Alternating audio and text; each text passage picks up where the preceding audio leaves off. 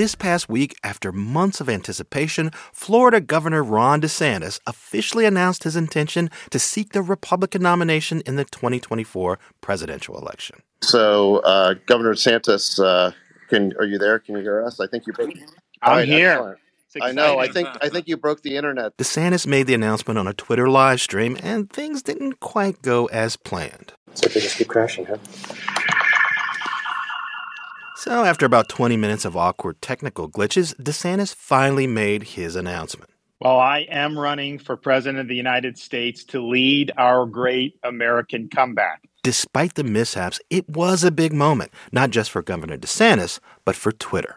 In fact, DeSantis' announcement is just one example of how the social media platform has changed since Elon Musk took over the company.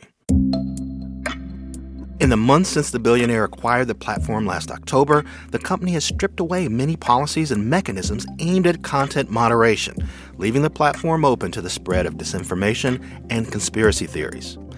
Twitter also took aim at some media outlets and journalists. Several reporters found their accounts suspended after falling out of favor with Musk, such as CNN's Donie O'Sullivan. I do think this is very important about the potential chilling impact this might have for freelance journalists, independent journalists around the world, because I think this could have a real chilly factor. NPR stopped posting across dozens of official accounts after the platform falsely labeled the organization state affiliated media, a term it also used for propaganda outlets in countries like Russia and China. Meanwhile, high profile conservative pundits and platforms like former Fox News Channel star Tucker Carlson and Ben Shapiro's The Daily Wire have announced plans to bring shows to the platform. Supporters of Musk say he's correcting a long standing bias on Twitter against conservatives, but critics say he's elevating extremist right wing voices at the expense of others. Consider this. Twitter, which for years served as a home to wide ranging debates and progressive voices, may now be staking its future on embracing the far right. After the break, we'll talk to one columnist who's been covering the platform for 15 years and says it's clear Elon Musk has a new political agenda for the platform. From NPR, I'm Eric Deggans. It's Sunday, May 28th. It's Consider This from NPR. It's clear that Twitter isn't what it used to be. The question now what is Twitter, and what does its direction suggest for the future of social media? Writer Charlie Warzel says he has one answer. His latest piece in The Atlantic is headlined Twitter is a far right social network. Charlie Warzel, welcome. Thank you for having me. So, the title of your article is not ambiguous, but I'd love to hear in your own words why you see Twitter right now as a far right social network. And was there a crucial turning point for you where you saw things really shift? So, when Elon Musk purchased Twitter, that was an explicitly political act. He felt that, you know, progressive overreach on the platform had gone too far and he wanted to purchase the platform in order to make a correction to that. So when you're looking at his actions and the outcomes, I think it's it's actually very plain and clear and you can think about it dispassionately that it is benefiting one group over another. It is benefiting far right political figures and pundits and shock jocks and trolls. And so that's why I made the case that, you know, Musk is a far right activist, um, even if he doesn't think himself to be one. And I think the same is true about Twitter, the platform. And what really made this explicit this week is Musk's decision to help Ron DeSantis announce his presidential campaign exclusively on Twitter with a softball interview in which he is the sort of MC. Um, I think that all makes very clear that what he is trying to do and what Twitter is catering to is this, you know, far right political media ecosystem. Now, uh, you know, I'm somebody who's active on the platform, and I tweeted uh, a link to your uh, article, and I've had people push back on, in that medium. And what they have said is that right wing voices were suppressed by Twitter, and now Elon Musk is just removing those suppressions. Uh, what makes you, what do you see or what do you know that makes you think that that vision of what's happening isn't what's happening? Well, I think, you know, a lot of the voices that were quote unquote suppressed were people who were deplatformed because they violated the company's, you know, rules and guidelines and, and policies. People who uh, you know, have come onto the platform for the explicit purpose of trying to break the rules or to harass or to silence other people off of the platform. And Twitter made a, you know, a value judgment there.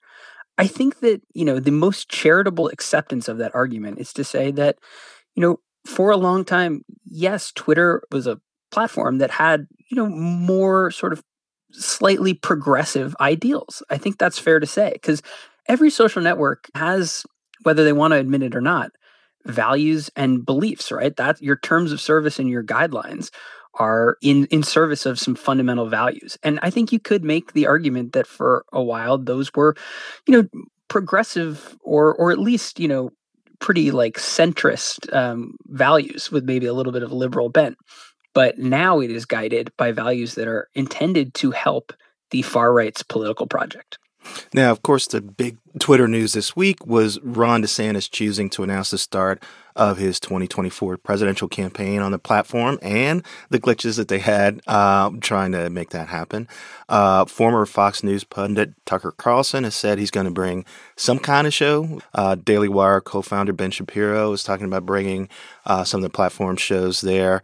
These are all big names in conservative politics and or commentary, but is it possible that Twitter's moves to feature these voices are driven more by profit than ideology? I mean, Fox News earns a lot of money for Rupert Murdoch's News Corp. Is it possible that Elon Musk is trying to duplicate that model in social media? Yeah, it's entirely possible. Um, I, I will also say that you know it, it's it's a risky decision right? Because um, some of the people who he's getting in bed with hold extreme political positions um, you know we're coming up on um, pride month here and the daily wire uh, has recently announced that running a activist campaign to try to um, take back pride month from the lgbtq community. Um, that's a very interesting group of people to um, you know align yourself with financially. Uh, so I, I think you know as much as Tucker Carlson got great ratings on Fox, and you know that there might be some money there. I think it's also potentially going to alienate a huge you know portion of Twitter's subscriber base and user base that doesn't hold you know extreme far right positions. Now, I have to point out, of course, that NPR has had its own uh, clashes with Twitter. We stopped posting new content to 52 official feeds on the platform after Twitter falsely labeled us state affiliated media, which is a term that it also used for propaganda outlets in countries like Russia and China. And I'm wondering, how do you think conflicts like this uh, with more traditional journalism outfits kind of fit into your concerns about what's happening to Twitter? I think it's it's part of the reason why I made the assessment that Twitter is a, a social network that that caters to the right wing. Um, you know, the idea that the mainstream media is illegitimate and so biased as to be, you know, quote unquote dangerous. That's the opinion, the current opinion of Twitter's owner. That is, you know, part of the reason why Elon Musk bought this platform was to try to change the voices that were being amplified here, including, you know, NPR's voice or the Atlantics. And so I think it's it's directly part of this conversation and, and part of the reason why I think that, you know, Elon Musk's tenure as the owner of Twitter is a political project designed to amplify uh, voices on the right. So, what's been the reaction uh, from, say, Twitter or Elon Musk, or what's been the reaction to um, to this piece now that it's out in the world, and and has that changed your or modified your views at all? Um, it there's been a pretty strong reaction, obviously, along partisan lines, right? Musk and Governor DeSantis uh, d- actually referred to the piece during uh, uh, Governor DeSantis's Twitter Spaces event to launch his campaign. And I thought it was telling that Musk, um, you know, very poorly characterized it. Um, exaggerated what it said. I, I, believe he said something that the piece was claiming that you're a Nazi if um, you know if, if you come onto Twitter, uh, which is not what the piece said at all. Um, and and I think that that sort of disingenuous uh, framing of the piece by Musk and and DeSantis sort of speaks to what they're after, right? They they want to portray the media as vindictive. I, you know, I don't see Elon Musk as someone right now who is engaging in good faith with journalists or really anyone who isn't, um, you know, in full support of him. And finally, I wanted to ask what you think might be next for Twitter. You know, I'm really not sure. Something that I that I stressed in the piece is that you know Twitter feels a little bit these days like uh, it's moving in the direction of platforms like Parler or Truth Social, uh, which are you know Twitter clones essentially uh, that have been traditionally trying to cater to the right wing, and those platforms have all either failed outright or performed pretty poorly.